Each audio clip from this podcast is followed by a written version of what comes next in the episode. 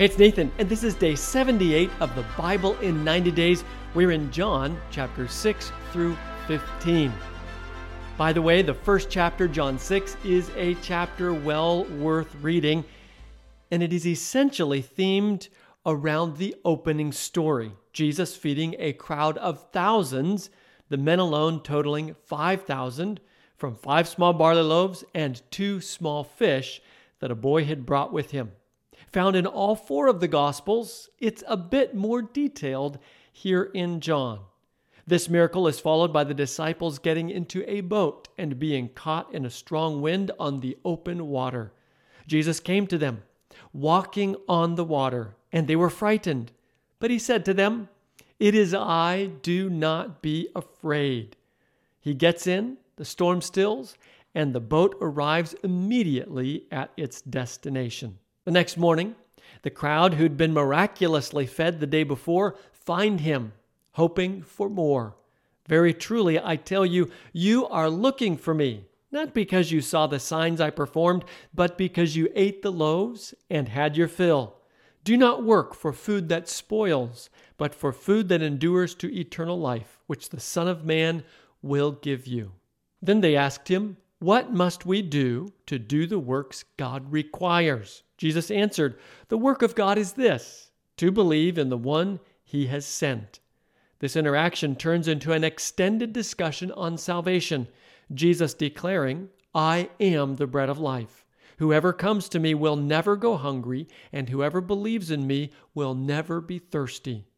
Jesus' words create immediate fallout, especially as he clarifies very truly, I tell you, unless you eat the flesh of the Son of Man and drink his blood, you have no life in you. Whoever eats my flesh and drinks my blood has eternal life, and I will raise them up at the last day. Ultimately, many of his disciples turned back and no longer followed him. Chapter 7 begins After this, Jesus went around in Galilee he did not want to go about in Judea because the Jewish leaders there were looking for a way to kill him. Around this time, Jesus' brothers invite him to go to the Festival of Tabernacles to give his ministry increased visibility. He responded, My time is not yet here. For you, any time will do. Later, however, Jesus did go to the feast and began to teach amazing the religious elite. How did this man get such learning without having been taught? This was followed by an argument over the origin of Jesus' teaching and then over his healing on the Sabbath, including this line from Jesus Stop judging by mere appearances, but instead judge correctly. Then, an argument over the legitimacy and future of Jesus' ministry including an effort by the religious elite to have him arrested. Next, John tells us that on the last and greatest day of the festival, Jesus stood and said in a loud voice, Let anyone who is thirsty come to me and drink. The last verses of the chapter find the temple guards returning empty handed, unable to arrest Jesus because no one ever spoke the way this man does. The religious leaders reply in disgust, You mean he has deceived you also? And then Nicodemus showed up in the story again, publicly defending Jesus. Chapter 8, by the way, a chapter also well worth reading, finds Jesus back in the temple the next morning when a woman in adultery is brought to him. The religious leaders press Jesus to declare his verdict. Instead, he wrote something on the dusty pavement, and one by one the woman's accusers turn and leave. After they had gone, Jesus turned to the woman and said, Neither do I condemn you. Go now and leave your life of sin. Next, we find Jesus declaring to the people, I am the light of the world. Whoever follows me will never walk in darkness, but will have the light of life. His words quickly stir up an argument over the validity of his self testimony and his claim to God being his Father. The back and forth continued as Jesus struggled to help the religious leaders recognize who he was, but they simply refused. Jesus then turned to those who believed him. You hold to my teaching. You are really my disciples. Then you will know the truth, and the truth will set you free. Then the arguing started up again as the religious leaders disputed Jesus' origin, claiming their heritage we are Abraham's descendants and have never been slaves of anyone. How can you say that we shall be set free? Some lines later, Jesus got right to the point. You belong to your father, the devil, and you want to carry out your father's desires. He was a murderer from the beginning, not holding the truth, for there is no truth in him. Jesus is accused of being a Samaritan and demon possessed, which he soundly refutes. The verbal tussle continued, ending with this massive assertion by Jesus Very truly, I tell you, before Abraham was born, I am. At this, they picked up stones to stone him, but Jesus hid himself, slipping away from the temple grounds. Chapter 9 begins with the incredible story of Jesus healing a man born blind on the Sabbath. As you may have picked up by now, things quickly descend into a heated argument over the supposed Sabbath violation and the legitimacy of the man's healing. The story begins quite simply. Jesus spit on the ground, made some mud with the saliva, and put it on the man's eyes. Go, he told him, wash in the pool of Siloam. This word means sent. So the man went and washed and came home seeing. End of story. Until the neighbors got in on, the, on it, trying to understand what happened. Then they brought him to the Pharisees, who concluded sharply, referring to the blind man's healer, This man is not from God, for he does not keep the Sabbath. After going around and around with the once blind man, even bringing in his parents as witnesses, the religious leaders accosted him. You were steeped in sin at birth. How dare you lecture us? And they threw him out. Jesus heard that they had thrown him out, and when he found him, he said, Do you believe in the Son of Man? As soon as the man discovered that Jesus was the Son of Man, he believed and worshiped. Chapter 10, another chapter well worth reading, begins with Jesus rebuking the Pharisees. Very truly, I tell you, Pharisees, anyone who does not enter the sheep pen by the gate, but climbs in by some other way, is a thief and a robber. The sheep would never follow a stranger. In fact, they will run away from him because they do not recognize a stranger's voice. A few lines later, Jesus declared himself to be the good shepherd who lays down his life for the sheep. He further declared, I know my sheep and my sheep know me, just as the Father knows me, and I know the Father, and I lay down my life for the sheep. I have other sheep that are not of this sheep pen. I must bring them also. They too will listen to my voice, and there shall be one flock and one shepherd. Next, we find Jesus in the temple courts for the winter festival of dedication, when he's asked the question How long will you keep us in suspense? If you are the Messiah, Tell us plainly. To which he replied, I did tell you, but you did not believe. The works I do in my Father's name testify about me, but you do not believe because you are not my sheep. And things got heated again. Jesus' opponents even picking up stones to stone him. Chapter 11 is the incredible account of the resurrection of Lazarus, a good friend of Jesus from Bethany who died of severe illness. When the report of Lazarus' terminal illness reached Jesus, he responded surprisingly, This sickness will not end in death. No, it is for God's glory, so that God's Son may be glorified through it. He then delayed his trip to Bethany until Lazarus had died. While initially surprising, it wasn't long before Jesus explained, Lazarus is dead and for your sake, I am glad I was not there, so that you may believe. Lazarus' sister Martha and then Mary both greeted Jesus on his way into town, expressing their deep sorrow. Jesus' ultimate answer began as a question Where have you laid him? Jesus, once more deeply moved, came to the tomb. It was a cave with a stone laid across the entrance.